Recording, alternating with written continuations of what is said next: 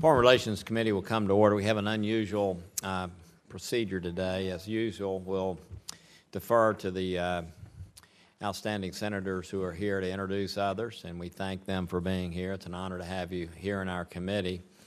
But we will let them go first so that they can go on to their other business. We'll then convene or adjourn and convene the business meeting for just a moment and hopefully pass some nominees out and pass some bills out. And then we'll resume with the uh, great testimony we know we'll hear from our nominees. So with that, um, again, we welcome you. I, if I, I don't know I can, if I can remember the seniority order, except to know that I know Senator Cornyn Um, is first in seniority. We thank you for being back here again with another great Texan. And um, I don't know whether it's Senator Lee or Senator Manchin who came next. I think I'll let you guys arm wrestle over that while while uh, Senator Cornyn gives his comments. But again, thank you so much for being willing to come and make good comments about outstanding nominees. We thank you. Yes, sir. Well, thank you, Chairman Corker and uh And uh, Ranking Member Cardin, thanks for holding this hearing. And uh, I'm here primarily to introduce uh, Wes Mitchell, but I, I have to comment on the, uh, on the great uh, willingness of uh, John Huntsman to serve his country once again, uh, this time in another peaceful, placid sort of setting uh, in Moscow at this time. Um, but Wes, Wes Mitchell has uh, been nominated to serve as Assistant Secretary of State for European and Eurasian Affairs, and it's an honor to introduce him. He was born in Lubbock, Texas. He's a sixth generation Texan, and I'm confident he will bring uh, his Texas can-do attitude to the State Department. And he's joined here today by his wife Elizabeth and their two children, Wesley and Charlotte, as well as other relatives. Outside from being a Texan, uh, Wes has made a name for himself as the co-founder of the Center for European Policy Analysis, or SIPA, which he created with Larry Hirsch for the purpose of strengthening the economic and military ties between the United States and Europe. His nomination could not come at a more critical time. Russia, as we know, is using both military and cyber capabilities to intimidate and pressure Western nations while terrorist groups infiltrate their people. As we sit here today, Russia, of course, is conducting its largest military exercise in years in the Baltics.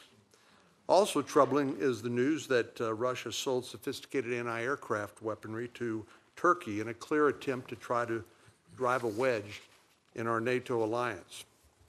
Through his work at SEPA, Wes has advocated a strong U S position in Europe to include U S leadership and participation in NATO.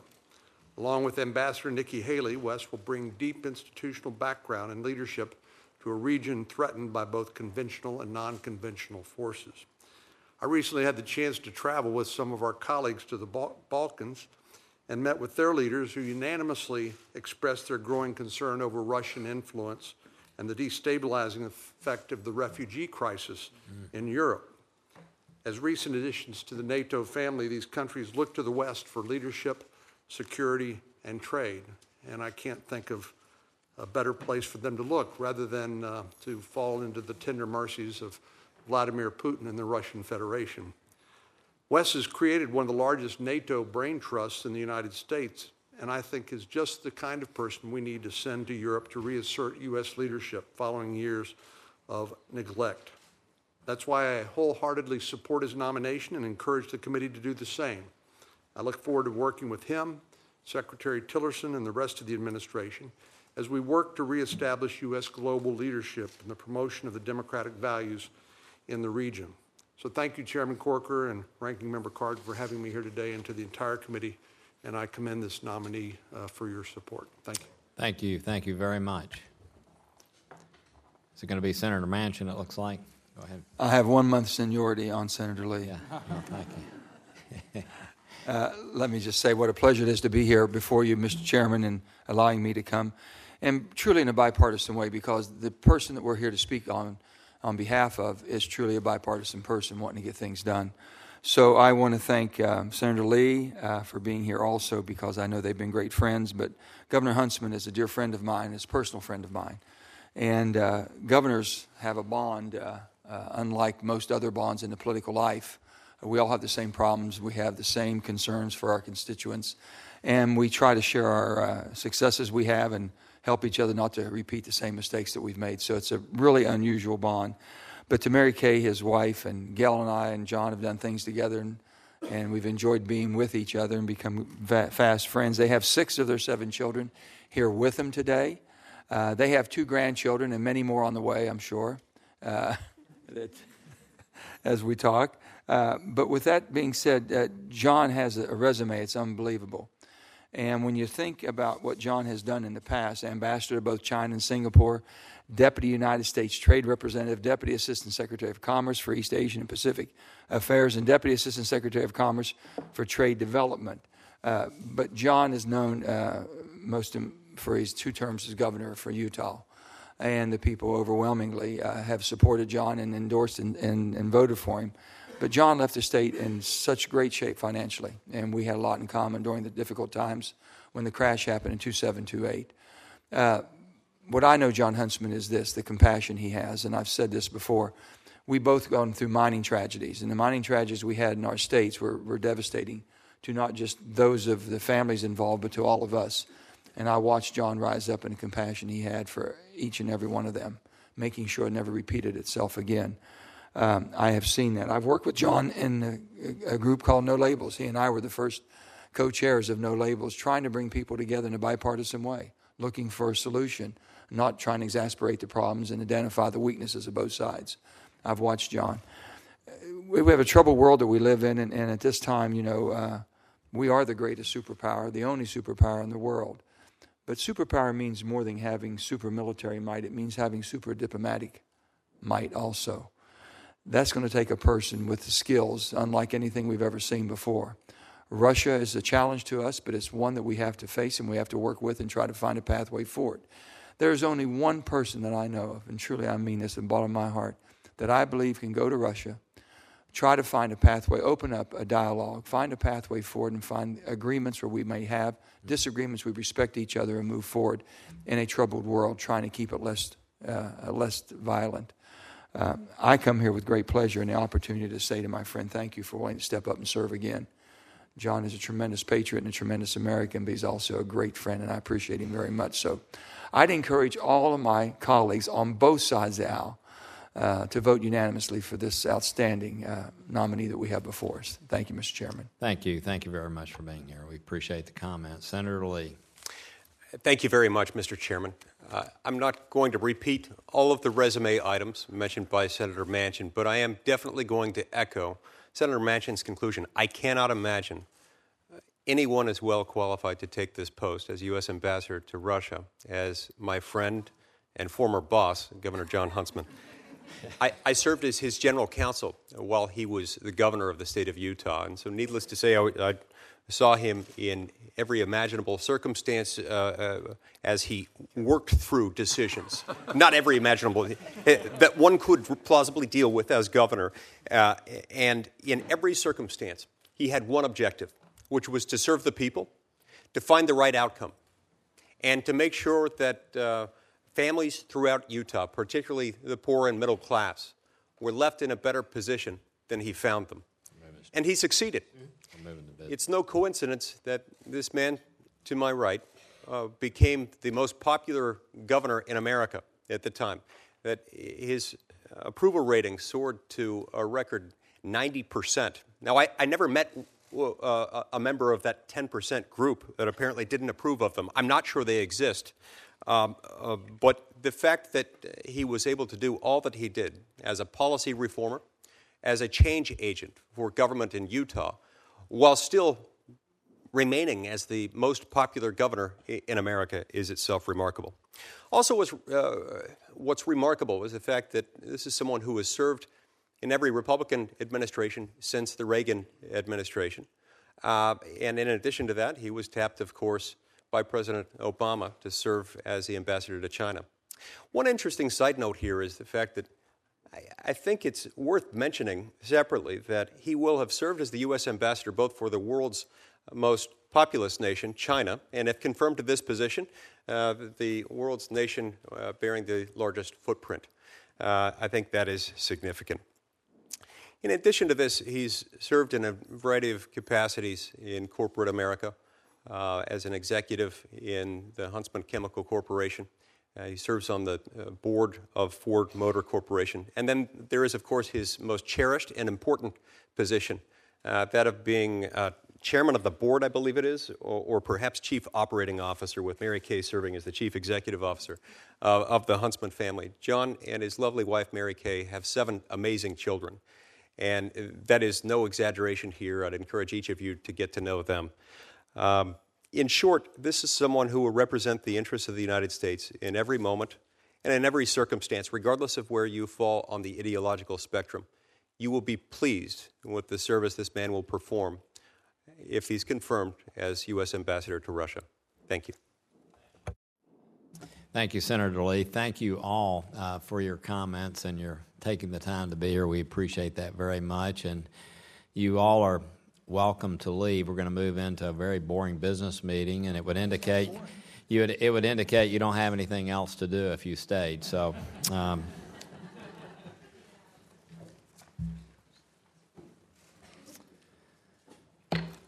so the committee hearing is adjourned uh, briefly, and we will move to the business meeting.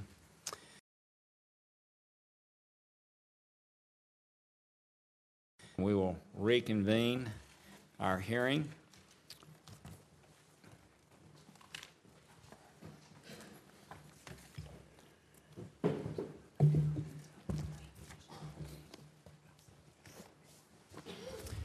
I want to thank everybody for their cooperation in moving through that. Uh, it's very much appreciated. I'll give a very brief opening statement, and I'm sure Senator Cardin will do the same. Europe and Eurasia are home to some of the closest partners and also some of our greatest challenges.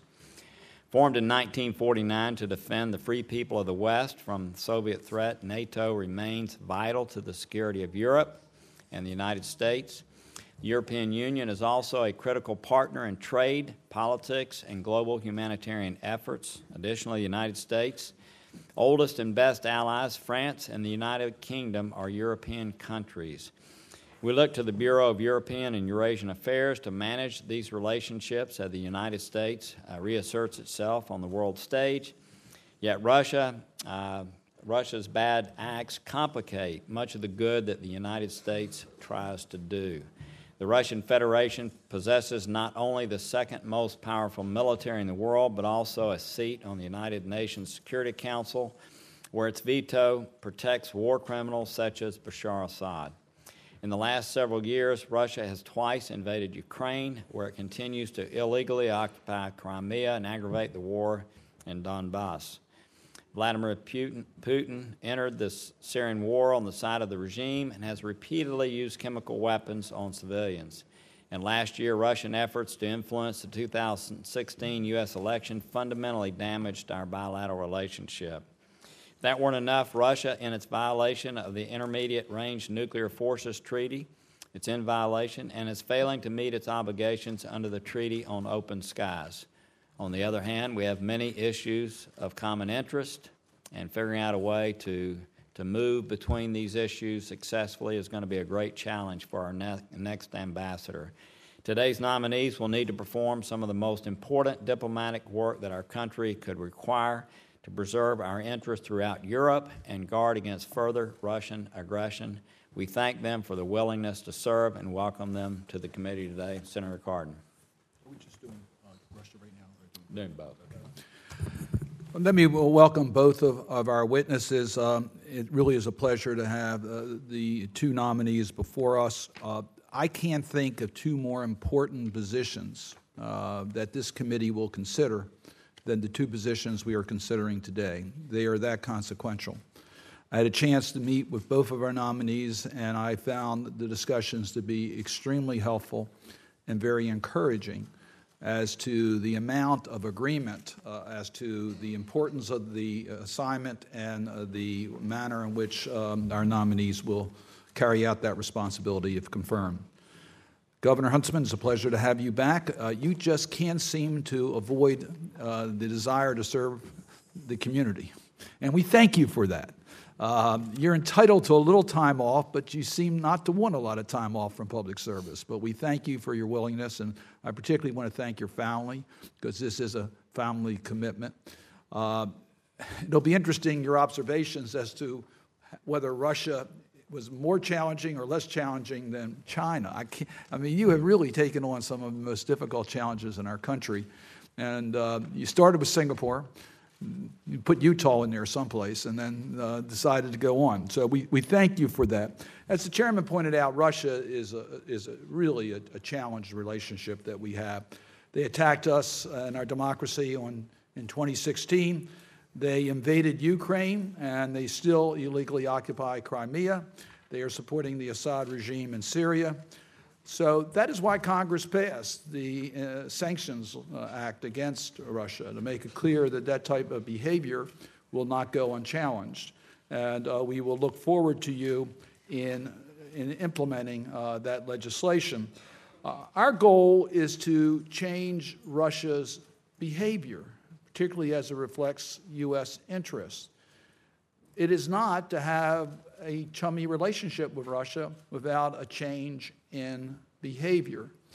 Yes, we always want to have constructive relationships with all countries, but for us to have that, that bond, we need to have a country that respects uh, our independence and respects universal values, and today Russia has done neither.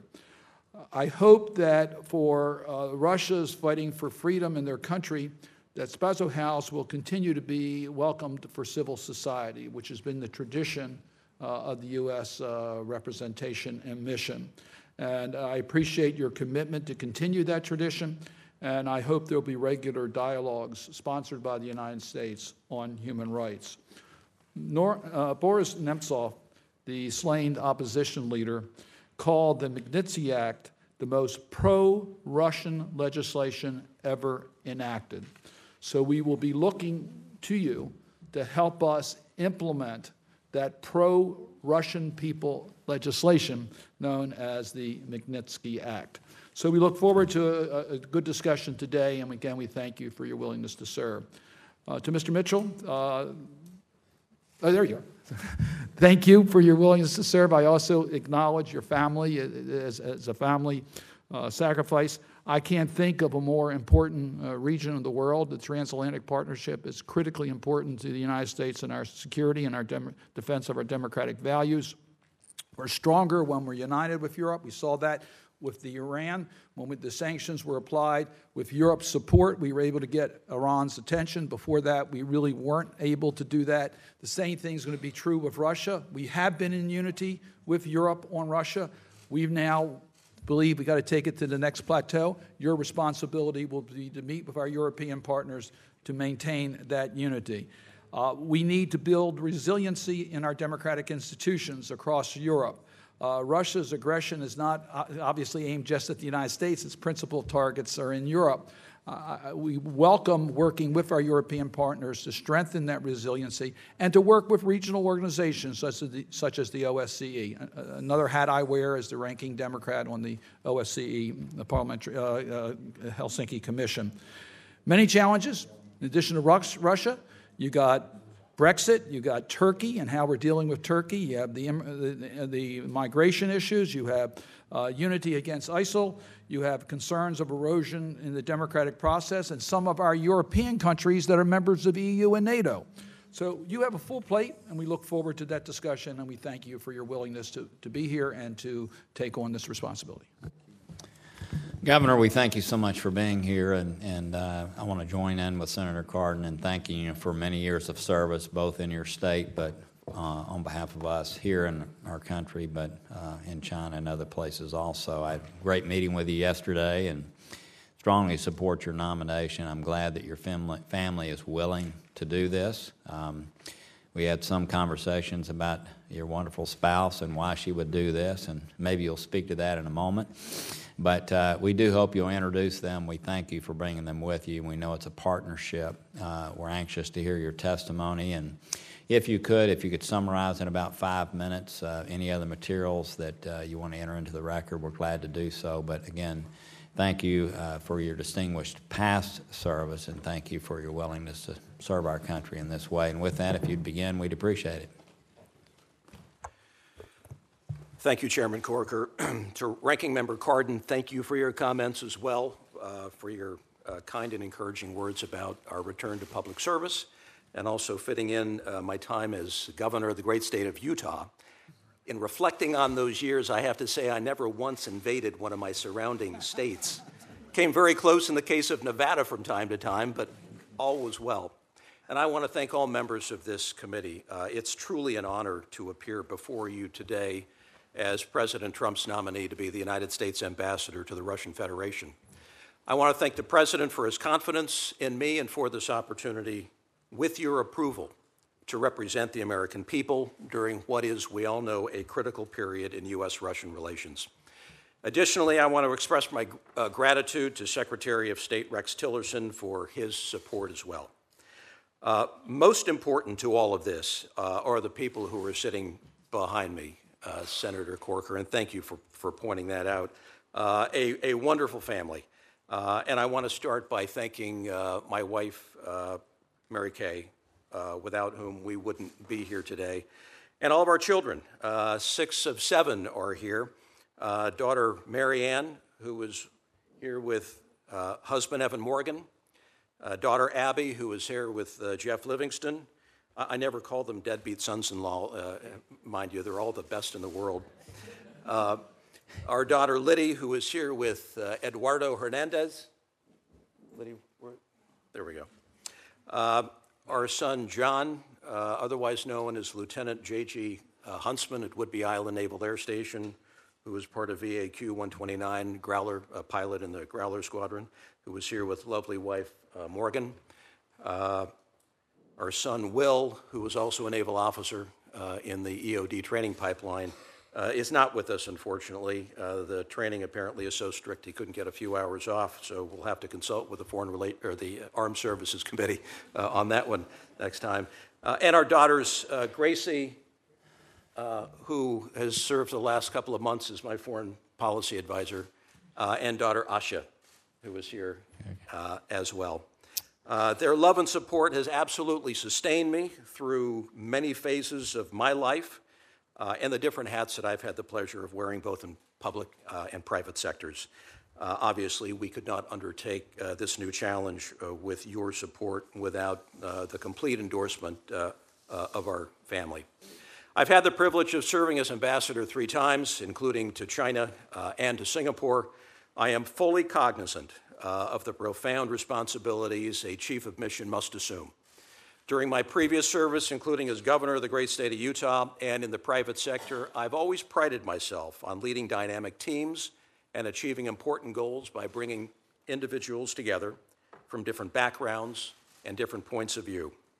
If confirmed, I look forward to working with colleagues from the State Department and all other U S government agencies to advance the interests of the American people. While I'm confident that my previous experience does prepare me for the sensitive diplomatic mission, I'm under no illusion that serving as the U S ambassador to the Russian Federation will be easy or simple. Our relationship with Russia is among the most consequential and complex foreign policy challenges we face. As a nuclear superpower, a permanent member of the U N Security Council, we have no choice but to deal with Russia on a range of issues touching on global stability and security. Yet we also need to recognize that today, contrary to Helsinki Final Act principles and international law, Russia continues to threaten stability in Europe, including by violating the sovereignty and territorial integrity of its neighbors. Russia also restricts the human rights of its own people. There is no question, underline no question, that the Russian government interfered in the U S election last year, and Moscow continues to meddle in the democratic processes of our friends and allies. Finally, Russia is disregarding its arms control obligations and commitments. As we work to balance these multiple challenges, I appreciate the leadership and insight that this committee has demonstrated on Russia. And if confirmed, I welcome the opportunity to collaborate with all of you in the months and years ahead.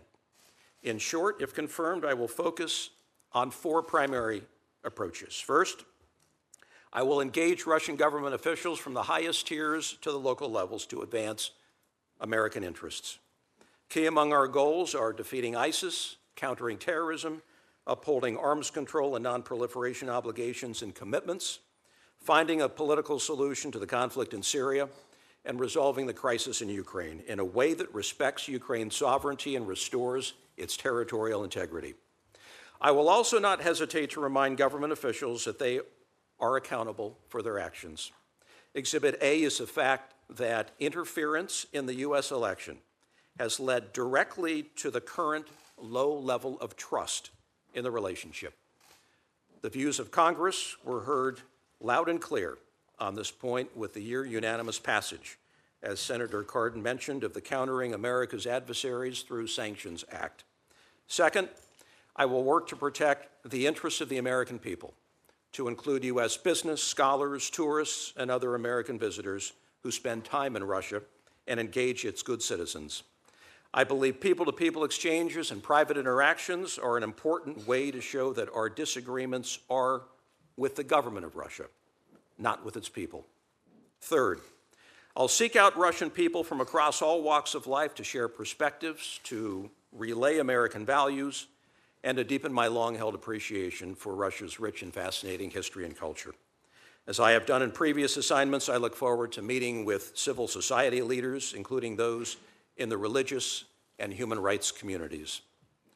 While the Russian government has sought to limit U S public diplomacy, our diplomatic mission in Russia continues to engage ordinary Russians and thought leaders and maintains a diverse outreach approach.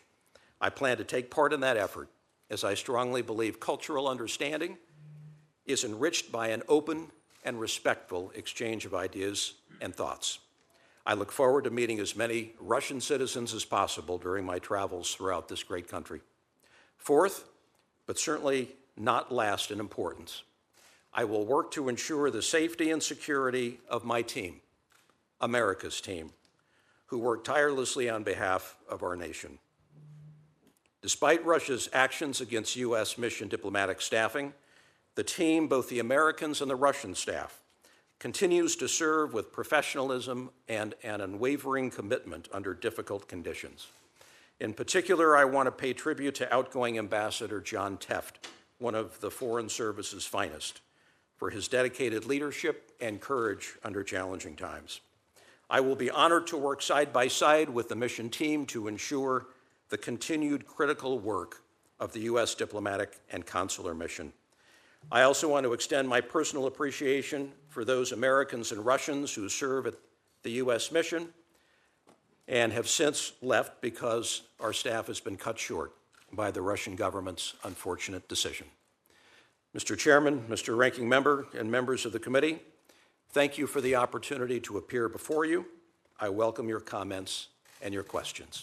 Thank you very much. Senator Cardin. Well, Governor Huntsman, I must tell you, I listened to a lot of statements made by nominees. I thought your statement was as clear and uh, as direct on the major issues, and I applaud you for that. And I appreciate your candor with the committee and the manner in which you have presented the challenges that you would have if confirmed as ambassador. I might tell you, our staffs always give us ser- a series of areas that they want us to question on, make sure there's clarity. And in each of those cases, you've already provided clarity in your opening statement, but that won't prevent me from asking a couple questions anyway. Uh, let me uh, just um, move on to the human rights issues that you and I talked about that you mentioned in your statement. Our concern is not with the Russian people. The Russian people are good people that want basic freedom. Our issue is with the Russian government that's denied basic rights to its own citizens and has interfered uh, with the sovereignty of other countries. You mentioned that you would be meeting with leaders in the civil societies and be a platform for that type of, of, of discussion. How do you intend to um, uh, use people-to-people contact between Russians and Americans and using our embassy in order to further the hopes? Uh, and to answer that question, let me just tell you that I am impressed when I meet with Russians, and I've met with a lot of Russians, where they really do look at the uh, United States as their hope for their future and giving them an avenue in order to be able to keep hope alive in, in Russia. How do you intend to use the position as ambassador, our embassy in Moscow, to further those objectives? Uh, thank you for that. Uh, question, Senator Cardin, and I very much enjoyed the conversation that we were able to have together uh, in your office. Uh, For me, the United States mission, whether the embassy or consulates, in this case three throughout Russia, should be seen as beacons of hope, aspirational for the Russian people, as I know they were for the Chinese people when I served there. Uh, the term or title of ambassador, uh, although it might get you in a couple of doors that otherwise you might not get in, should also be seen as aspirational and tied to U S values. I've worn this title before. I've seen when you actually express those values and go to the aid of those who are uh, under assault from their governments, they find that there's hope in what America does. And I found that to be, Senator, our most powerful weapon at the end of the day. I hope to use it effectively. I hope to use it tactically. I hope to use it tastefully. Uh, but there is one certainty, and I will be out, and I will be active in promoting America's values as part of who I am. It's part of my family. It's part of my upbringing. And I think it's part of the American tradition. Uh, and I'll never forget uh, visiting one case in China, if you would allow me the reflection.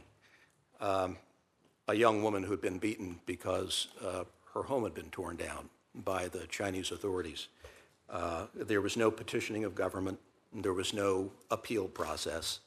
It was just gone. She took up the issue herself and was uh, beaten for it and paid a price. And I went to visit her one day in her humble little apartment. Uh, the ambassador's car driving through the back alleyways where an ambassador's car shouldn't be. And I walked into her little room. She had been cut off from the internet and a lot of other things, and, and she had a tear in her eye. And I know it was not because Mister Huntsman uh, arrived, but rather because the United States had arrived. And I could tell just by being with her that that meant the world, where nobody else would show up. Nobody else would stand behind people who don't have that kind of support locally. And it meant the world. And it's, it's uh, reflections like that that I carry with me every day of my life. And I'm reminded of uh, the values that we stand for, whether Republican or Democrat. And I will ensure that our embassy and our missions shine that light in a way that is aspirational, that is positive, and that does represent the best of the United States. And I can assure you, you have this committee that stands with you in these struggles, and please feel comfortable in working directly with us on advancing those issues. I want to raise just one more issue uh, to let you know that we are deeply concerned about the security of our mission in Russia. We know that there have been efforts made to deal with the safety of our personnel in, in an appropriate way. Uh, there have been, of course, in, incursions into listening devices in different places to try to compromise the U S mission. So we, we invite your uh, assessment. You, you mentioned this, the safety of your personnel. We want you to know that we hope that you'll be very candid with Congress as to needs, so that we can work together to make sure those that are on the front line of diplomacy have the protections that they need. Uh, thank you, Senator. Uh, the, the unfortunate decision by the Russian government to cut our staff significantly uh, will impact uh, our ability to carry on anything representing a normal relationship, uh, although I have every confidence that those who remain, uh, the four hundred fifty-five, now that we've met what the Russians have demanded to be a sense of parity, that they, being among the best and brightest in the Foreign Service and other departments and agencies, will carry out the mission in a flawless way. I have no doubt about that. I've seen it happen before. For me as Chief of Mission, uh, mission security and mission integrity will be top of the list with your support and endorsement.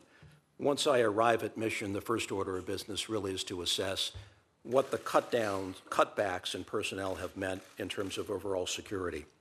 Um, because security has an impact on our ability to do the work, which has an impact on overall operating morale of any embassy. And I've seen them over the years.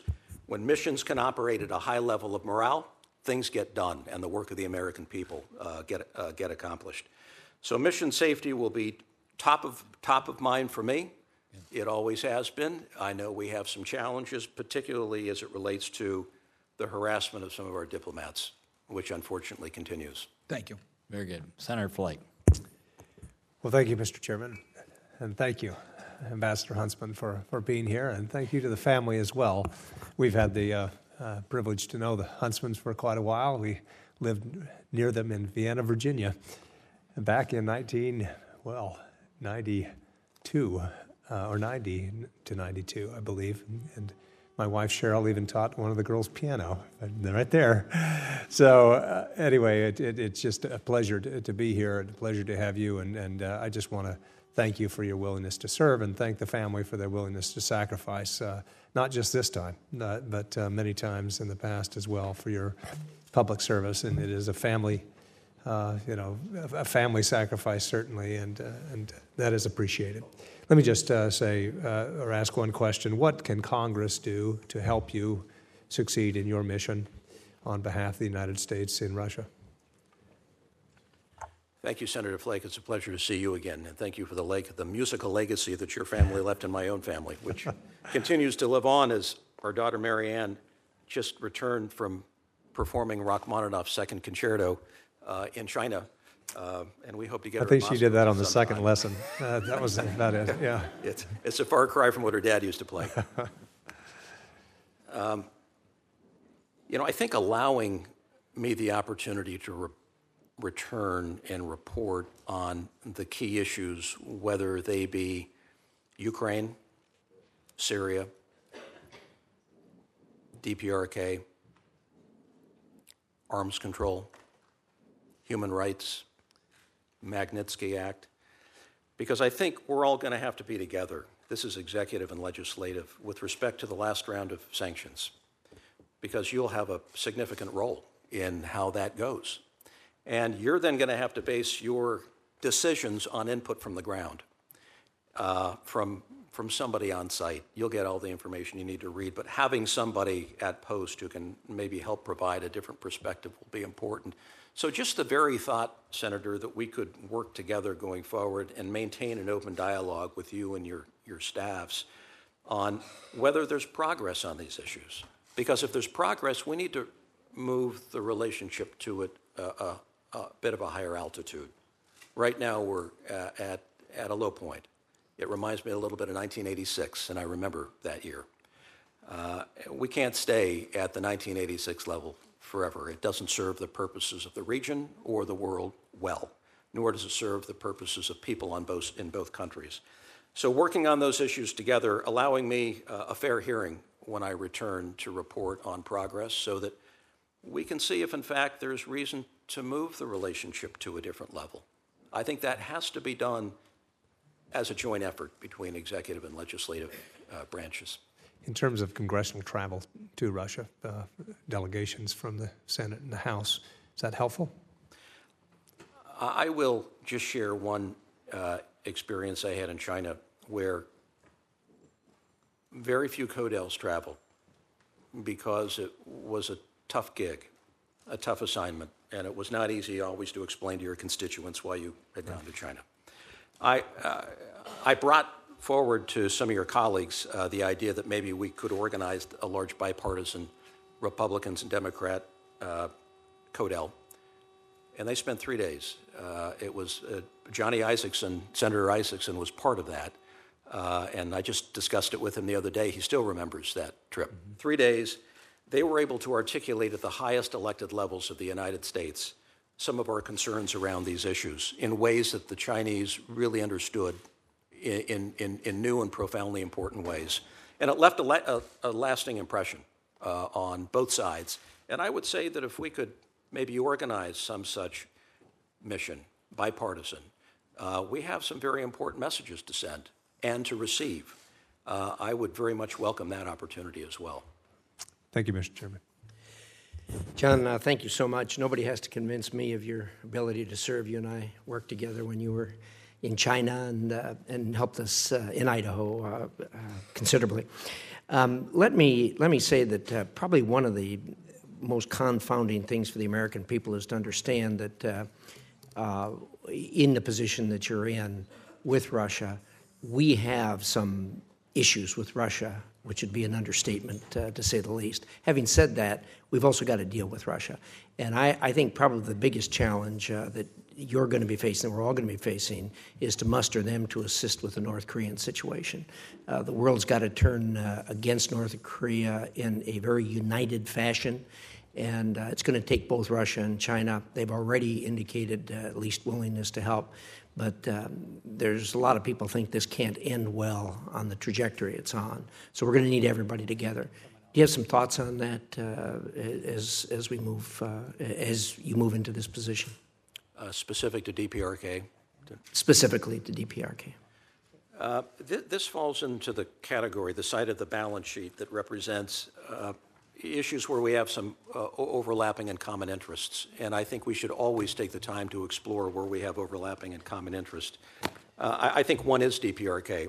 Uh, I, we take different approaches and we have different attitudes about denuclearizing the Korean Peninsula, but I think ultimately we want greater safety in that region, uh, and I think both countries share real concerns ar- around proliferation. So that brings us together with Russia for purposes of addressing D P R K.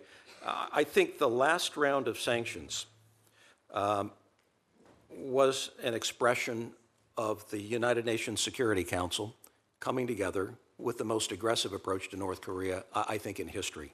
And that included Russia, and it included China. Uh, and it's targeting areas of North Korea's economy that I think are most lucrative for them.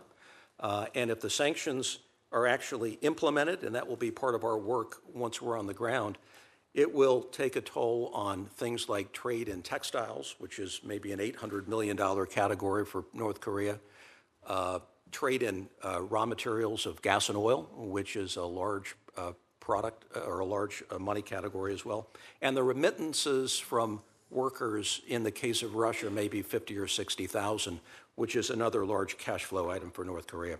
So I, I'm heartened by the support on the last round of sanctions, just September eleventh, uh, a few weeks ago.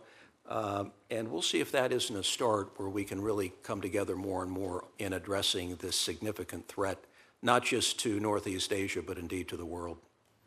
Well, thank you. I appreciate your thoughts on that. And we're all hopeful that uh, the sanctions will be helpful in that regard. And certainly, uh, they're, they're about as strict as sanctions as you can get. The difficulty is, of course, you have a regime that really doesn't care much about the people that uh, that they govern, and uh, so the question is, uh, uh, how how effective are the sanctions going to be on leadership versus on the people? And um, unfortunately, they've they've shown in the past that the sanctions uh, uh, hasn't been a good uh, conduct changer as it would be in, in other civilized nations. So although we're hopeful, um, I think we have to think about what uh, what the next step's going to be, and uh, and that, that's not going to be pretty. There's no question about that. Well, thank you very much uh, for coming. I, uh, I ask, are there any further questions? Well, I see I, none. So uh, I hope we didn't scare everyone away.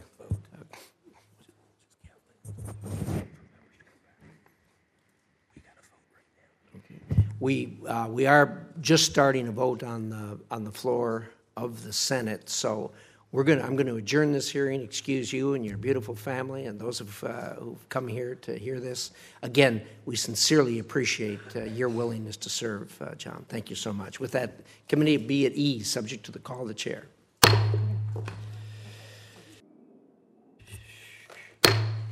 The committee will come back to order, and we will finish up with the uh, Honorable John Huntsman's uh, hearing, and I understand, Senator Shaheen, you have a comment.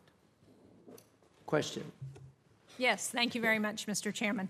Uh, first of all, I would like to thank Governor Huntsman for his willingness to continue to serve the country and also for taking a few minutes to meet with me. I very much appreciated our conversation, and um, I know that one of the things we discussed a little bit was um, the challenges given Russia's attempt to influence our elections in twenty sixteen, their occupation of Ukraine, the annexation of Crimea, some of the other challenges facing um, Russian aggression in the Baltics and Eastern Europe, and the need to counter those efforts, and at the same time, the need to look at places where we can work with Russia because we have mutual interests. So can you can you talk about how, as ambassador, um, you will try and balance those two needs and um,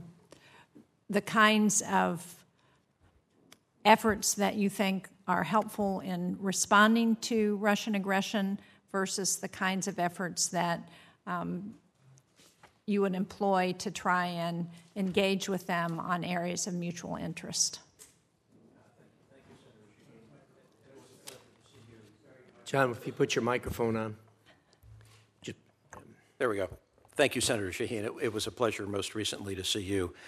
Um, I think we have to convince Russia, both uh, bilaterally and uh, multilaterally through our friends and allies, particularly NATO, that uh, aggression doesn't pay, uh, and there will be a response. Uh, we've already seen that uh, in the case of Crimea, uh, twenty fourteen, uh, in the case of uh, Ukraine, in the eastern provinces of Donbass, and of course we need, don't need to go back too far uh, previous to that, two thousand eight, in the case of uh, Georgia with, uh, with South Ossetia. Uh, and, and so we've got the challenges of the constant pushing that is uh, taking place in Europe. Uh, we have friends and allies who uh, we support uh, and whose uh, sovereignty we stand behind from a security standpoint. Uh, and I think we have to live up uh, and respect those commitments, which I think is the case.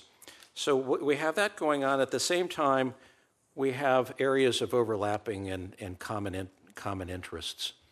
And I think, as with any challenging relationship, and I would say that in the case of Russia, it's a challenging but necessary relationship. We have to be at the table together. We have to find common ground. We have to solve problems. We have to move to a higher altitude, no question about it. But part of that effort is to show that we can succeed in what we do together. Uh, and there may be some early signs of success, for example, in Syria with uh, the Uh, attempt to disarm and quiet uh, the southwestern region just south of Damascus. Uh, it's still early days, but there may be some uh, successes from there. I think D P R K is another area where we can find that there are successes. Um, in the case of uh, Ukraine, we we are nowhere. And I would have to say that a lot of the main highway that leads to an improvement in U S-Russia relations, I think, goes right through Ukraine, uh, and that is uh, living up and respecting the, the Minsk Accord uh, through the Normandy process that uh, right now is actively being worked by Ambassador Volker, our special representative for Ukraine affairs. It's a critically important issue, not just for Ukraine, for the region, but for people here in the United States. So, so that will be an important area. And then we have issues such as space, which, for example, it must be the level of oxygen when you're at that level, maybe no oxygen at all, that keeps us together in a in a collaborative fashion. This has been a great success between the United States uh, and Russia. Uh, the Arctic, for example, uh, lies out there as another issue that I think we're going to have to come together on, and uh, m- maybe in ways that are positive.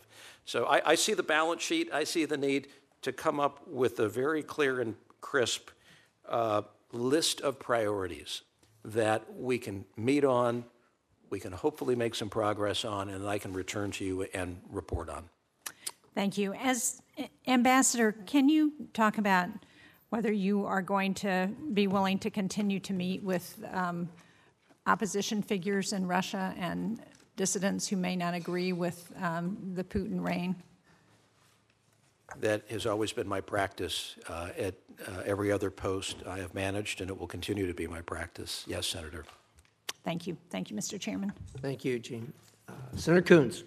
Uh, thank you. Um, and uh, Ambassador, uh, Governor, um, I really just wanted to come back um, to this uh, restarted hearing uh, to compliment you as one of the, the very highest quality nominees for an ambassadorial post I have seen in my seven years on the Foreign Relations Committee.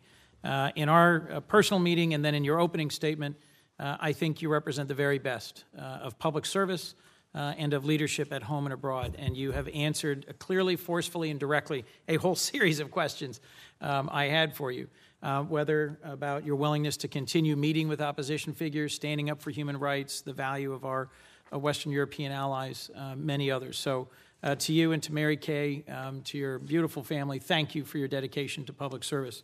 Um, let me ask two or three questions, um, but I look forward to supporting uh, your nomination uh, in any event. Um, how do you think we could more successfully counter Russian disinformation campaigns in Western Europe? And uh, as we talked about in my office, um, our core challenge here is raising the costs for Russia of their continued interference um, and of their continued illegal actions uh, in Ukraine and in other places in the world. Um, and do you think it is critical that we maintain sanctions on Russia until they end their destabilizing actions in, in Ukraine and end meddling in European elections, um, or could you imagine a path where we would lighten some sanctions and not others? Obviously, given the action of this committee, uh, we would have a hand in any decision on that front. My sense, Senator, and, and thank you so very much for, for those for those warm comments uh, that you previously made. I think Ukraine becomes very much a centerpiece here when we look at sanctions. We have maybe five rungs of sanctions when you count the Magnitsky Act as well. And I think a lot of the barometer on where the relationship goes will be based on Ukraine and the kind of success we have in, in the Donbass area, living up to the Minsk Accord. So I, when I think about the different sanctions that are there, some from Crimea, uh, some from eastern Ukraine, some are a result of meddling in our uh, election, uh, some tied to Magnitsky uh, and more human rights focused, I really do see the Ukraine issue as being uh, critically important as a barometer of whether or not we can uh, make progress in our bilateral relationship. Uh, with respect to the kind of hybrid warfare that we're seeing, uh, which includes malign activity, uh, goes well beyond conventional uh, warfare that uh, my generation was accustomed to, as was yours growing up, uh, where you put equipment on the field and you practice, you train, and you hopefully never have to go to war, to what we see today, which is uh, very different. And it includes uh, disinformation campaigns, networks that are dedicated to the dissemination of uh, news of different sources, uh, uh, where we see the support of uh, political movements uh, on the extreme end, uh, for example, um, all, all kind of in, in the category of malign activities that are now focused on Uh, uh, Europe, and specifically the periphery just adjacent to uh, Russia's western border. Uh, you know, I think the first order of business, Senator, is to recognize that it does exist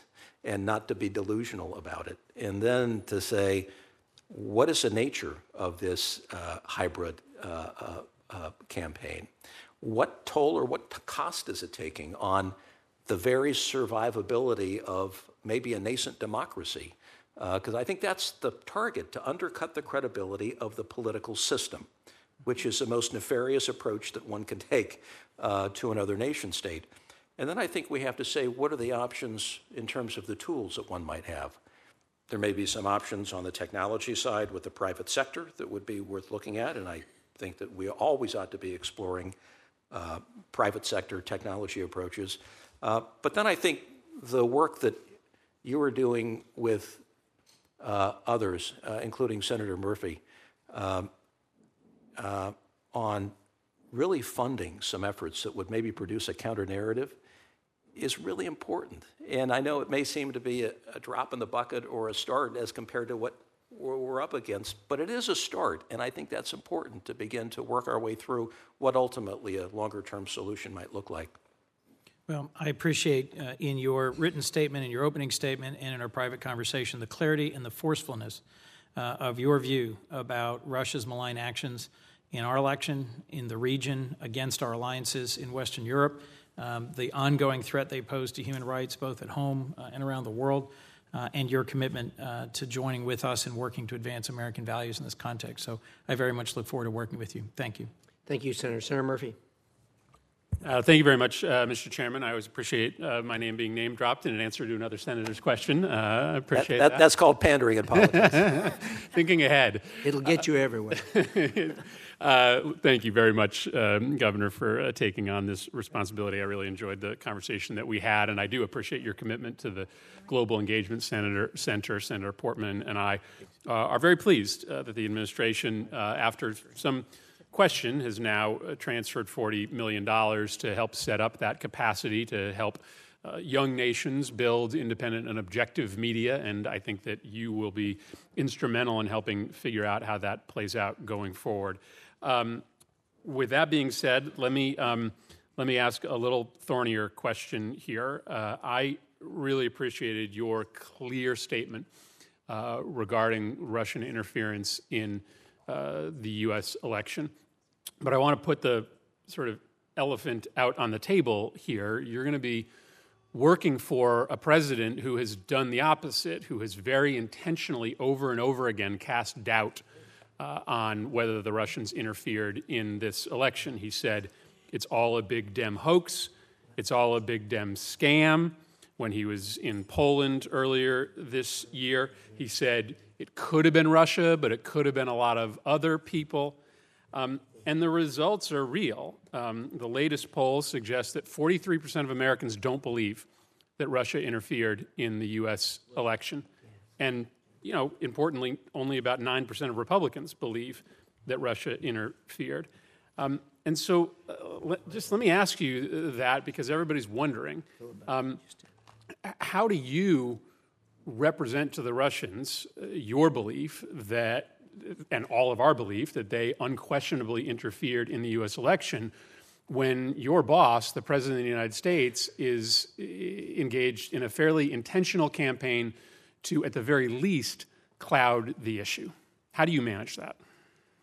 I think it's, it's a fair uh, question, Senator. I think it's important to note that the O D N I has spoken, uh, their Director of National Intelligence. It's a, it's a powerful symbol when you get the Director of National Intelligence, the Director of the C I A, the head of the N S A, the head of the F B I, who come together in unison behind their findings. As a consumer of their material for some years, I, I very rarely see them come together in such a coordinated fashion, of, of one mind and one conclusion. So I think that expresses where the facts are with respect to Russia's involvement in our election. But I have to say that for me, as a former uh, governor, as as Governor Kaine was, uh, you're, you're tasked with the integrity of your election system. Sometimes as a lieutenant governor, sometimes as Secretary of State, you have nothing more important than the integrity of your el- election process at the localest of levels. And to work to undercut or subvert or sow seeds of doubt or distrust about that system uh, is the highest level of injury that I think can, can be uh, laid on, on any local election system. So I will speak to it not just as a U S ambassador to Russia, but also as somebody who had responsibility for the integrity of elections in my state. Uh, I thank you for that answer. I just don't want us to normalize this moment. I think your job will be made very difficult by the fact that you will put pressure on the Russians to stop interfering in our elections and others while you have a president of the United States who is actively, actively trying to uh, cloud this question and often uses his personal communication device to call it a hoax. And I just don't want us to normalize what is happening today, where our diplomats are towing one line and the president is towing a completely different one on his Twitter feed. And I greatly appreciate that people of your capacity are willing to do these jobs, but your job is made uniquely and, un- and uh, uniquely hard in a very unprecedented way. In my last thirty seconds, just get a commitment from you to follow up on something we talked about in my office. Um, we, um, Senator Shaheen and, and, and I and Senator Cardin and others, uh, actually Senator Risch, we, we talk about the Balkans uh, a, a, a lot here, but not, of a, not a lot of other people uh, do g- globally. Uh, this is where wars have started. Um, it's a place that remains very unstable. And in the last six months since this president took office and signaled that we were sort of exiting the diplomatic playing field, Uh, Russia has gone into the Balkans with gangbusters. They have started buying up all sorts of media sources. They have started paying off new and interesting people. Um, I just wanted to uh, have you reiterate your commitment amongst all of the things you're going to be paying attention to in Moscow uh, to make sure to keep an eye on, for us, Uh, increased Russian interference in the Balkans. It's a very destable place um, uh, that could be made much more unstable if we don't check that interference. You have my commitment, Senator. Uh, the Balkans is uh, uh, an example of uh, what we've described earlier, specifically when you point to Serbia and uh, Kosovo. When we leave a vacuum behind, things happen. And I think this is an example of what has happened in that vacuum. I will watch it. I've taken note of it, and it will certainly be part of my discussions. Th- thank you. Senator Keane. Thank you, Mister Chair, and Governor, welcome. Um, you, you are superbly qualified for this position. I look forward to supporting your nomination. Um, very tough job. I'm glad the President asked you to do it. Um, so I was involved in some of the circumstances that Senator Murphy was asking about, and I'll switch and tell you an interesting irony. While I was a, a candidate uh, in an in an election that's been much discussed for these reasons, my son was deployed uh, in the European Reassurance Initiative. His entire Marine battalion was deployed between the Black and the Baltic to try to help reassure our allies on the border with Russia that the United States was still there for them and would help protect them against Russia. And I want to ask you about that because I'm going to be following up with the next nominee on similar questions. In your capacity as ambassador to Russia, should you be confirmed, you'll also have the opportunity to dialogue with other European nations' ambassadors in Russia. And I think an important part of your job uh, is going to be working uh, as you can with the Russian government to make sure that we advance and protect uh, nations on their border that are currently under serious assault in many domains by Russia. I wonder if you could just address that aspect of how you might approach that aspect of your job. My my approach, Senator, will be to work with uh, our friends and allies in Europe, specifically the G five, uh, who I think are very dedicated to the issues that are prominently on our security agenda. We all know the vulnerable states, they're right on the periphery. Mm-hmm. Uh, and they need the help and support that NATO and specifically the United States can provide. I think we're better and stronger when we're coordinating with those who are regionally focused and on the ground and maybe have a slightly different perspective. Uh, and I learned this while serving in China in working with the G five in, in other contexts, including North Korea, including the South China Sea. Uh, and I would fully expect to uh, consult on a regular basis with my G five colleagues to make sure that we are plugged into uh, the work of the Supreme Allied Commander uh, in Europe, uh, General Scapariotti, uh, along with the NATO command as well. Uh, I very much want to make visits to both those areas to ensure that we are all of one mind as it relates to, for example, understanding the last training exercise that is playing out in Belarus, even mm-hmm. as we sit here, mm-hmm. that will go on through September twentieth. Uh, I'm not sure that they have invoked the Vienna documents that are required as far as transparency is concerned, but it may be that they should have. Nobody quite knows exactly the numbers of troops involved uh, or exactly how this is likely to play out. Uh, that, that's not good. That does not serve the interests of security and stability in Europe.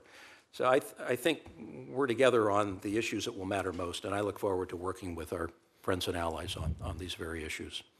You also will have a very unique perspective, having been ambassador to China, China and Russia both being such critical nations, and both nations where we have many points of disagreement, but there are areas where we need to work together. For example, we had a briefing recently, though it was classified, this portion of it wasn't. It was about North Korea, and the Trump administration national security officials said over and over again, we are pursuing diplomacy if we can. If it's a ten percent chance or a five percent chance or a three percent chance, uh, we need to pursue diplomacy and a diplomatic resolution of the situation of North Korea, and I'm, I assume you share that view. Would you also share my view that uh, pursuing a diplomatic resolution with North Korea would likely involve uh, having Russia and China involved in those discussions?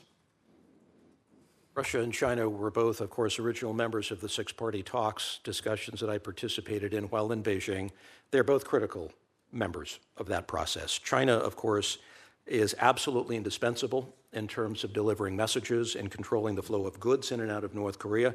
They have influence uh, and clout that no other nation state has in Pyongyang. Uh, I think second to that would be Moscow.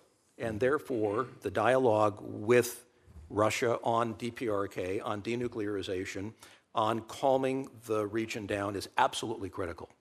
And to, to think that we were able to get a United Nations Security Council resolution on September eleventh. Right, without a veto. That speak, yeah. without, without a veto. Mm-hmm. That speaks to nailing uh, textiles and apparel, an eight hundred million dollars category, gas and oil, remittances of fifty to sixty thousand North Koreans in Russia, which is worth hundreds of millions of dollars. These are big deals. So for us, it really comes down to, are the sanctions going to be implemented? And that's where we've had difficulties in the past. Will China do what they've signed up to do? Will Russia do what they've signed up to do? And that that's where you roll up your sleeves and you get to work. Might I ask one more question, Mister Chair, or should I need to wait for a second round? Well, you know, uh, please be brief, because we do have right. we have another be, uh, I'll, nominee I'll very, we have to wrap up. I'll be very brief. It's called gubernatorial privilege. I'll be I'll be very brief. We are going to have questions for the record. Uh, right. we'll I'll be I'll be very brief.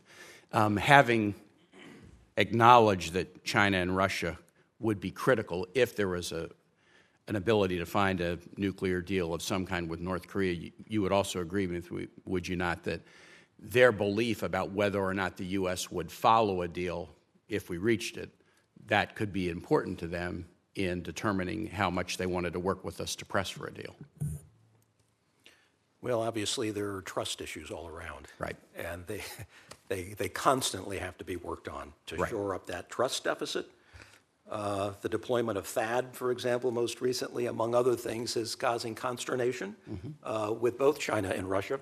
But uh, you know, we've worked together successfully in the six-party context. So I have seen examples of where three of us can, in fact, take on an issue, share information, work from a common sheet, a common playbook, and try to get things done. Right. Thanks for your continued willingness to serve. Thank you. Uh, Governor, Ambassador, thank you so much uh, for taking this uh, big responsibility on. Thank you for your fam to your family who are also willing to undertake those sacrifices.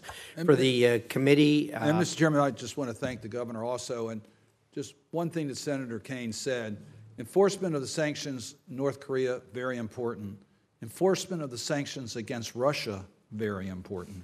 So we're going to need your help in enforcing the sanctions. We already see in regards to a sale with Turkey that the sanctions may be, in fact, being violated. So we're going to need your attentions if we're going to be effective in the messaging and action against Russia. Tough balancing act.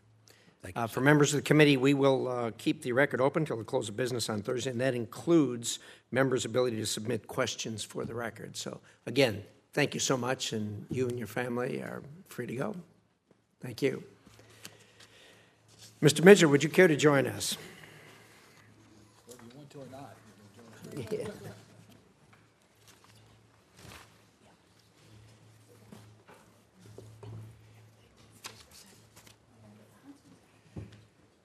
It's a big family. Thank you all.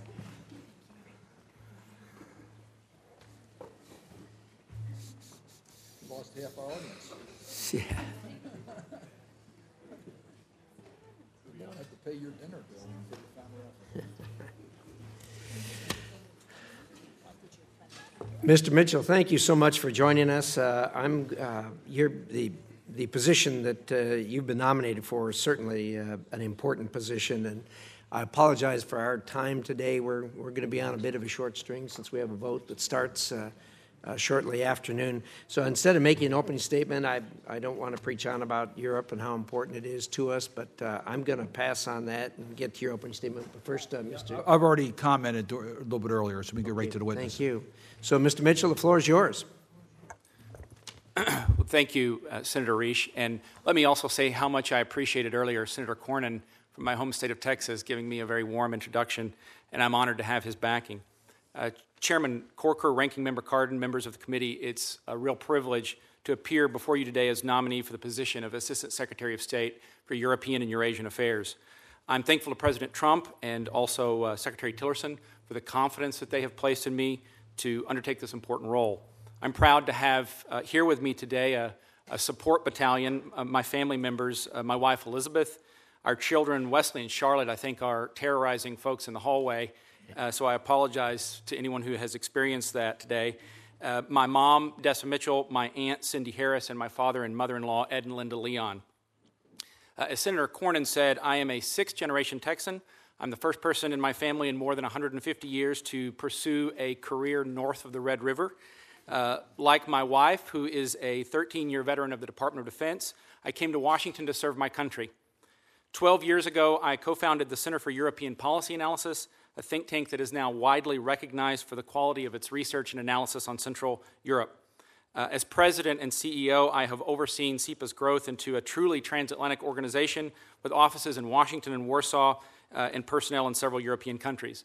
In this role, I have built close and effective relationships with senior leaders across the NATO alliance. I've had the honor of working with previous assistant secretaries and seeing the skill, Uh, dedication and patriotism of the men and women of the Bureau of European and Eurasian Affairs, and I have worked closely with many of you and your staffs on this committee on some of the most important recent pieces of legislation affecting America's relations with Europe and Russia. What animates my work is the belief that America's alliances are the backbone of our strength and influence as a great power. Seventy years ago, Americans helped to create a new Western order grounded in Atlantic cooperation. They did so because they understood that America has an enduring strategic interest in removing what an earlier generation of U S policymakers called the fire trap of geopolitics in the western rimlands of Eurasia. This region was the birthplace of three global wars in the twentieth century, two hot and one cold. The alliance that we built after nineteen forty-five and extended, uh, expanded after nineteen eighty-nine laid the foundation for unprecedented freedom, stability, and prosperity in much of the world. As President Trump said in Warsaw, there is nothing like this community of nations. We must have the courage and desire to preserve it. If confirmed, I will view as my central task the preservation and strengthening of the Western Alliance to ensure that my young children are able to enjoy the benefits of peace and abundance that we have known in our lifetimes. If confirmed, my first priority will be to give weight and substance to the administration's affirmation of America's commitment to Article five of NATO. Our allies, especially frontline states between the Baltic and Black Seas, must know that the defense of the West rests on an unwavering commitment and covenant. To be credible, it requires a strong forward posture and a willingness by all allies, including the largest and wealthiest European states, to bear their full share in defense spending. The, the fight against ISIS must also be an urgent priority. We need all allies to assist robustly in defeating ISIS, to share information on terrorist threats, and address the sources of migration and extremism in North Africa. We must work closely with Europe on Syria, Iran, and North Korea, and rally support for the new U S strategy in Afghanistan.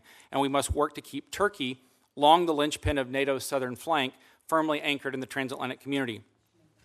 In both the East and South, we must be sober-minded about Russia. It's in the interests of the American and Russian peoples to lower tensions between the world's two largest nuclear powers. At the same time, the Russian government must understand that a return to normal relations will be impossible as long as it attacks its neighbors, abuses its people, and attempts to undermine confidence in America's institutions and those of our allies. If confirmed, I will urge Moscow to cease its destabilizing activities in Ukraine and to end its support for hostile regimes in Syria and Iran. America is greatest when our alliances are strong and our trade is vibrant.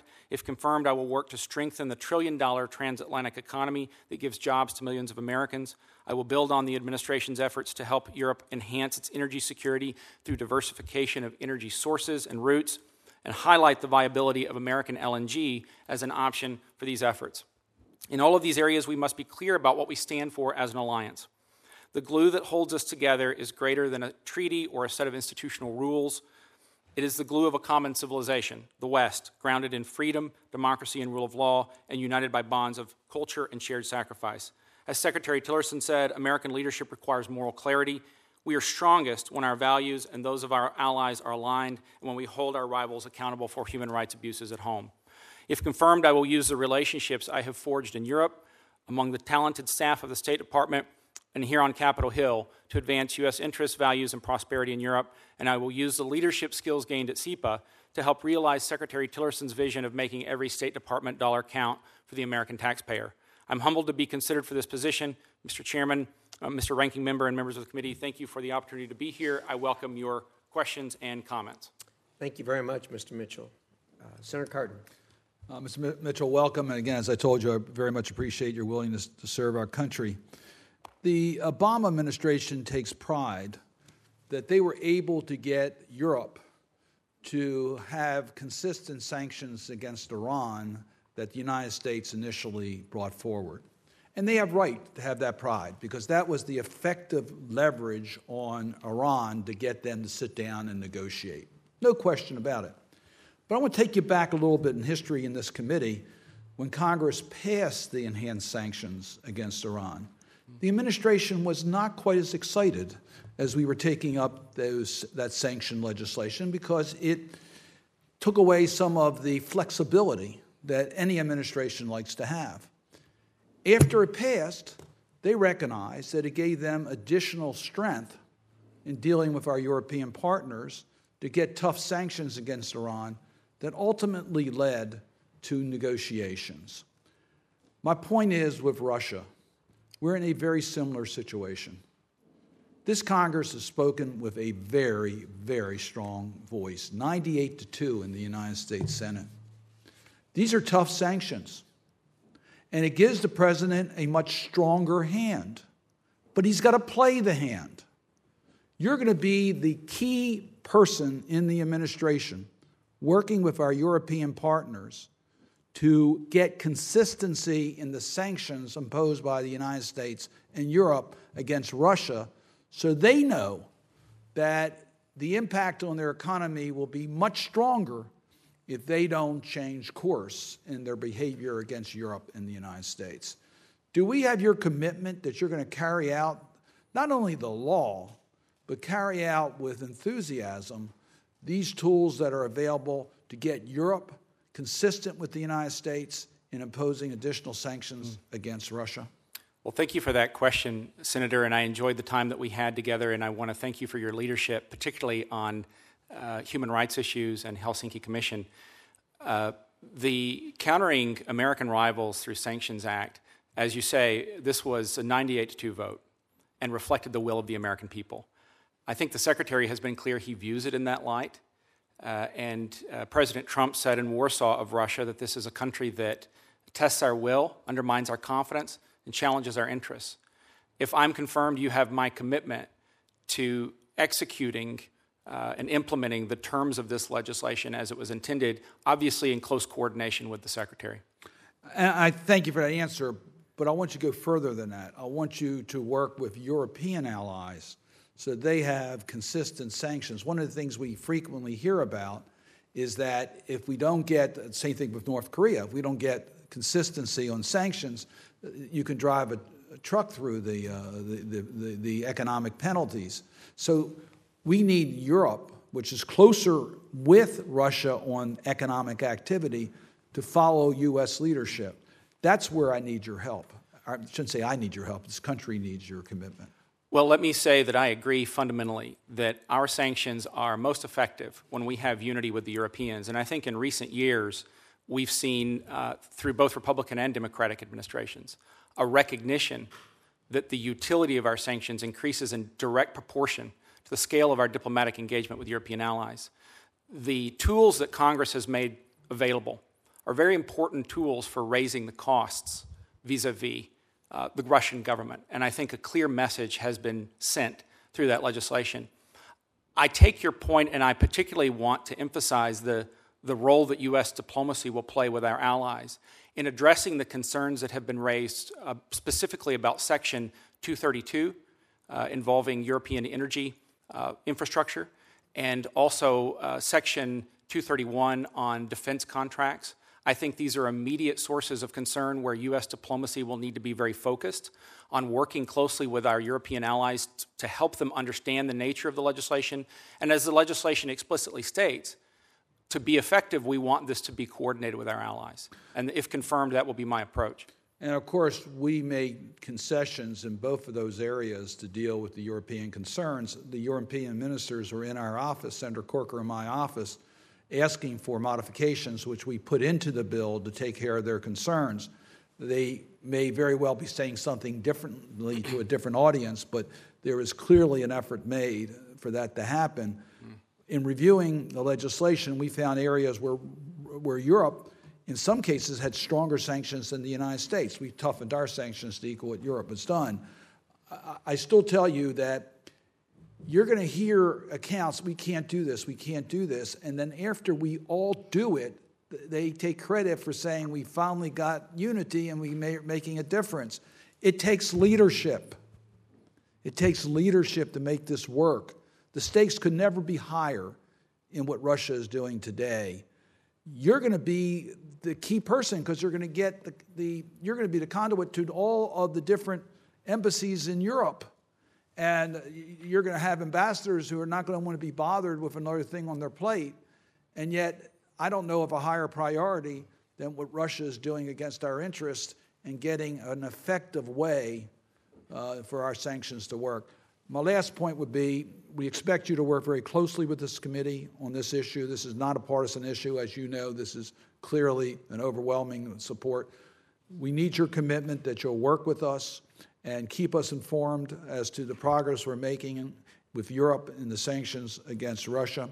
And last point I would ask is that you mentioned the Helsinki Commission. On behalf of Senator Wicker, it's, it's the regional commission that is directly involved in your portfolio. We would ask that you would cooperate with the Helsinki Commission. You, you actually have representation there, but that you would work with the Helsinki Commission on these issues. So I would ask on both of those cases that you would work with our committee and work with the Helsinki Commission. Well, I take that to heart, and let me say that uh, I've worked a lot with uh, folks on this committee in the past and their staff. I've also spent time with some of my predecessors in this post, understanding how they appro- approached Congress, and you can expect to see, if I am confirmed, my full engagement. Thank you. Thank you. Senator Shaheen. Thank you, Mister Chairman. And Mister Mitchell, congratulations on your nomination, and On, thank you for your willingness to consider service in this post. Um, and I appreciate the time that you spent with me talking about um, the challenges facing our international diplomatic efforts and the State Department itself.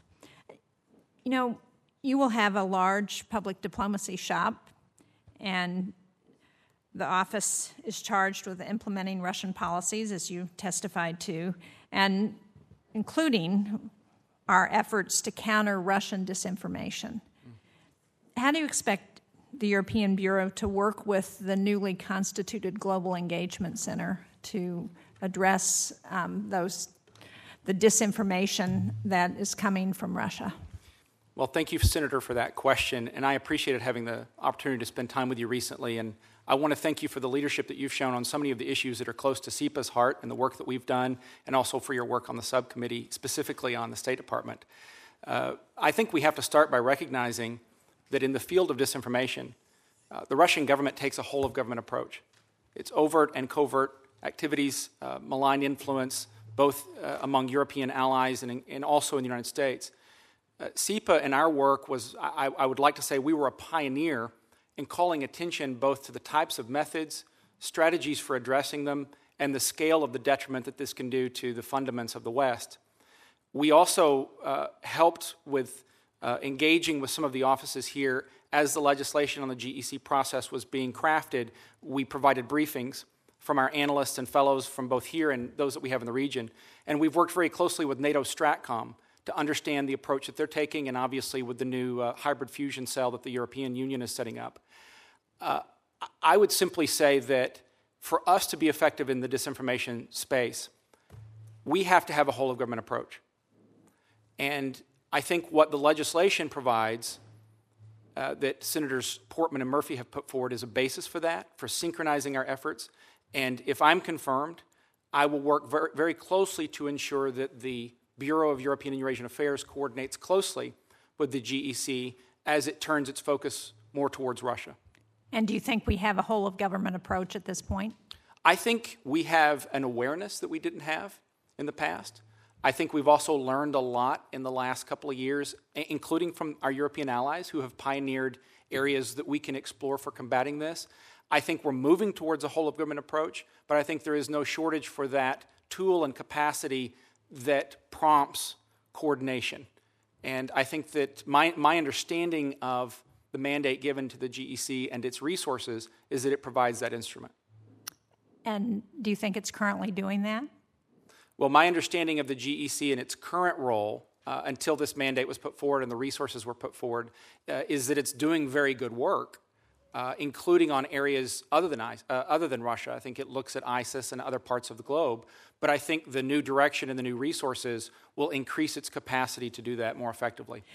So we had a hearing last week in the Helsinki Commission on this very issue, on disinformation, and focused mostly on Russia, but also on the challenge that that presents to America, the the fact that we have um, a lot of people who really don't question the accuracy of media reports, um, who get news from social media, which may not um, provide a filter for how accurate that news is.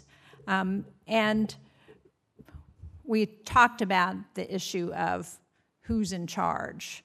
And the consensus of the people who testified there is that we don't currently have someone in charge of heading up these efforts. So not only do we not have a whole-of-government approach, we don't have somebody charged with doing this, and we don't have somebody currently named to do that. So I guess I would ask, do you agree with that, and who should take that role? Um, I've had a chance to ask in the Armed Services Committee um, members of our military whether um, this is something that they should have a hand in. They used to. Russia has just set up a new unit in their military that has is responsible for um, information mm. and cyber information. So what I was told is that that's not the role of the military. Um, as you know, after the Cold War, we disbanded the U S Information Agency, and so much of the apparatus that was designed to counter disinformation. So from your perspective, what's the role of the State Department? Who should lead this effort, and how do we get to that whole-of-government approach? Well, I think that's a very important question. I think we have allies both at the NATO level, at the nation-state level, uh, and at the E U level who are, who are grappling with similar questions, in part because as pluralistic societies who value an open media discussion, we have to balance security and privacy.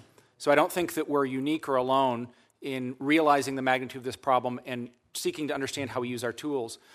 Uh, even before the new direction in legislation on G E C, the Bureau of European and Eurasian Affairs has been active on this issue, uh, providing resources for media training uh, in uh, countries of Central and Eastern Europe, uh, working to increase Uh, cyber defenses in the period since the interference in the elections.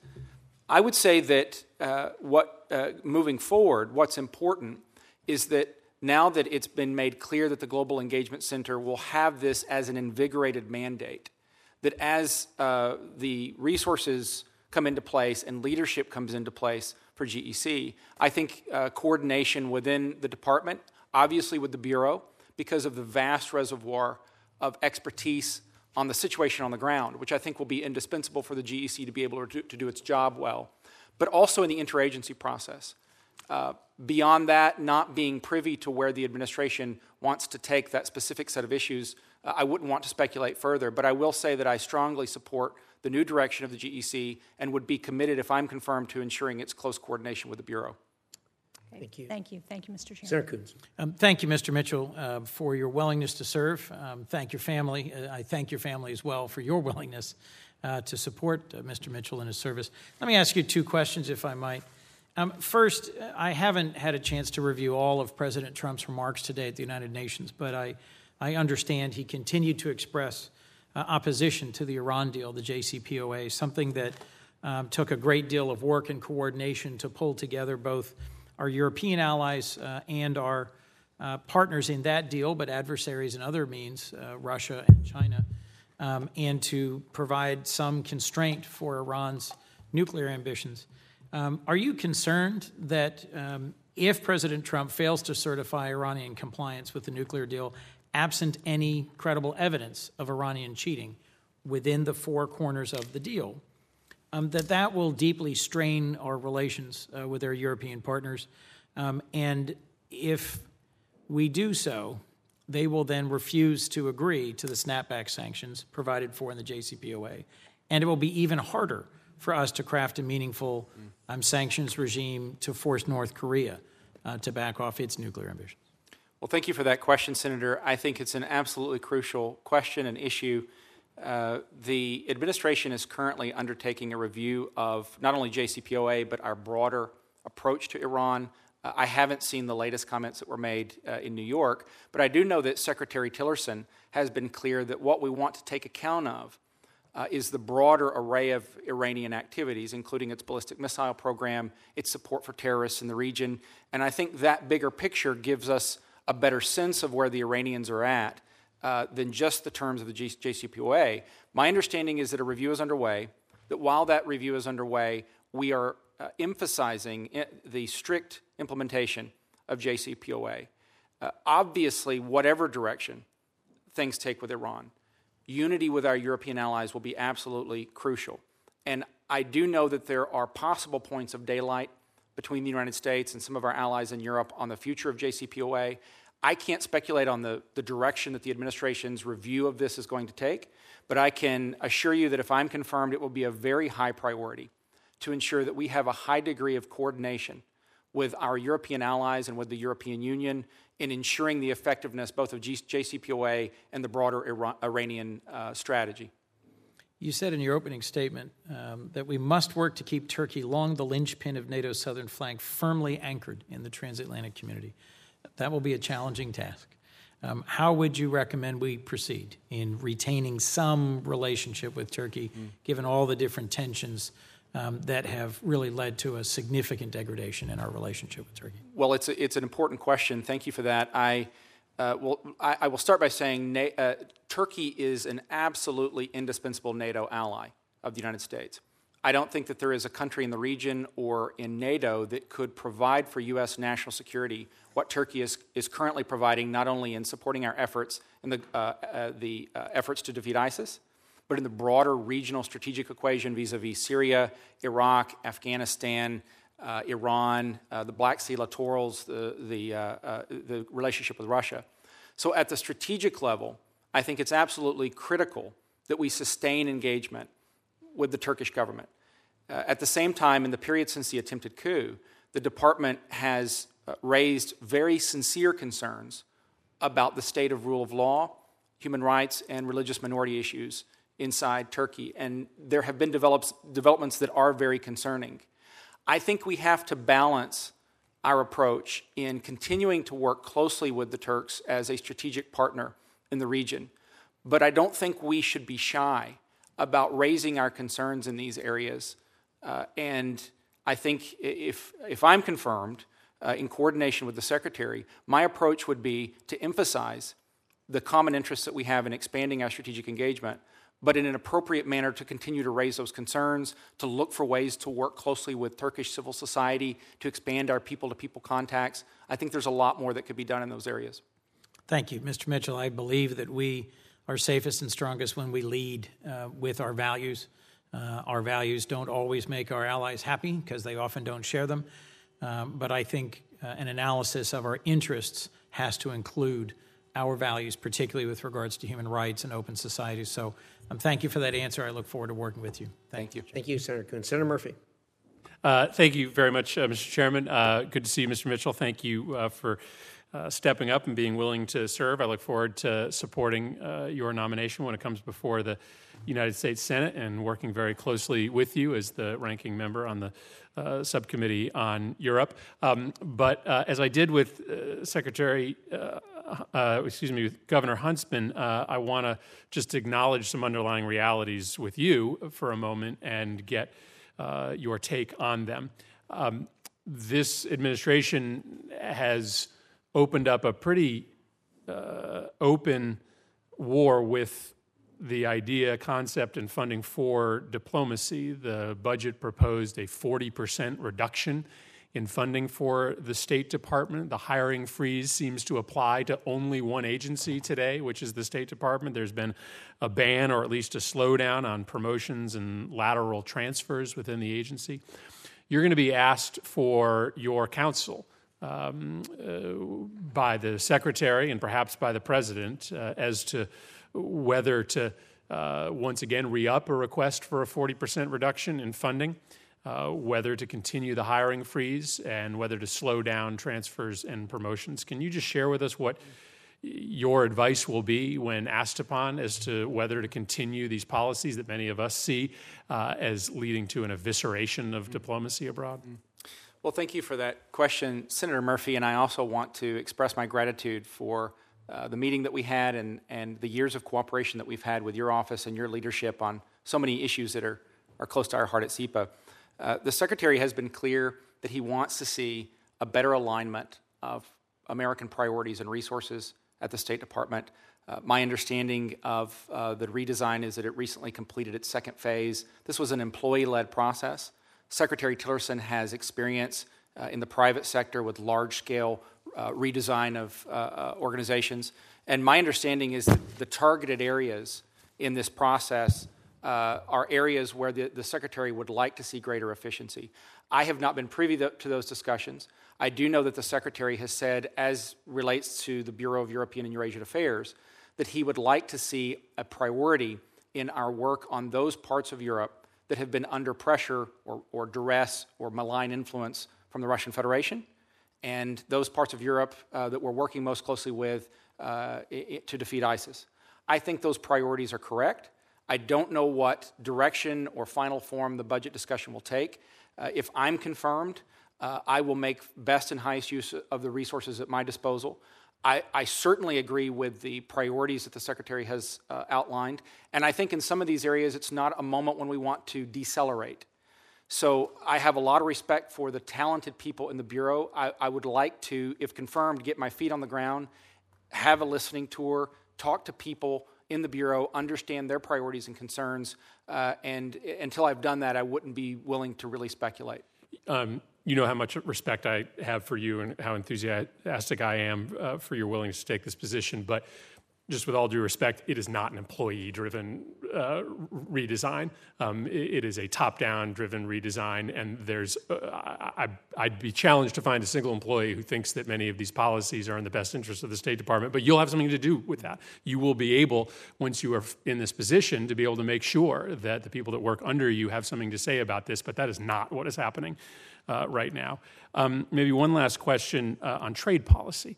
Uh, we spent a lot of time in this committee uh, over the past four years talking about a trade agreement, a bilateral trade agreement with the European Union. I heard the trade representative say the other day that that, you know, is essentially on hold, as we all knew, but the danger is that it's going to be substituted uh, by um, Uh, replacement bilateral trade agreements, in particular one that the president has floated with England, with the United Kingdom. Uh, as you know, um, that would uh, that would help the fragmentation of Europe. That would um, be a big win for those that want Europe to fall apart, the idea that the U S will not do a deal with the E U and instead will pursue deals with countries that withdraw from the E U. Um, What is our current position? Are you going to be asked to negotiate a bilateral trade agreement with the with Great Britain, uh, should they withdraw, or are you going to be asked to negotiate a bilateral trade agreement with the European Union? Well, this this is obviously a very important issue, and I have uh, been on the record in the past strongly in support of a robust transatlantic trade agenda, uh, of T T I P. Uh, the relationship that we have with the United Kingdom is a very old and very special relationship. Uh, this is a relationship that in strategic terms is vital to us, but also economically. Uh, the United Kingdom is our largest single source of foreign direct investment, conduit for a major swath of our trade with Europe. And I think our priority uh, is to ensure an amicable divorce. And our goal is to see that we end the process of Brexit both with a strong strategic and economic relationship with the E U and a strong strategic and economic relationship with the U K. President Trump has been clear that he wants to see uh, a vibrant bilateral trade agreement with the United Kingdom. My understanding is that we are in informal talks, uh, the scoping exercises that are underway with the U S U K Trade and Investment Working Group.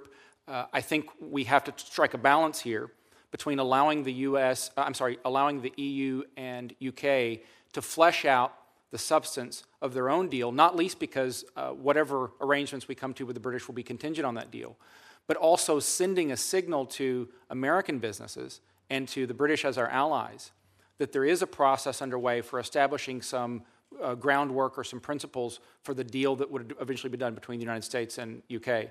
Uh, the lead on this is obviously uh, U S T R.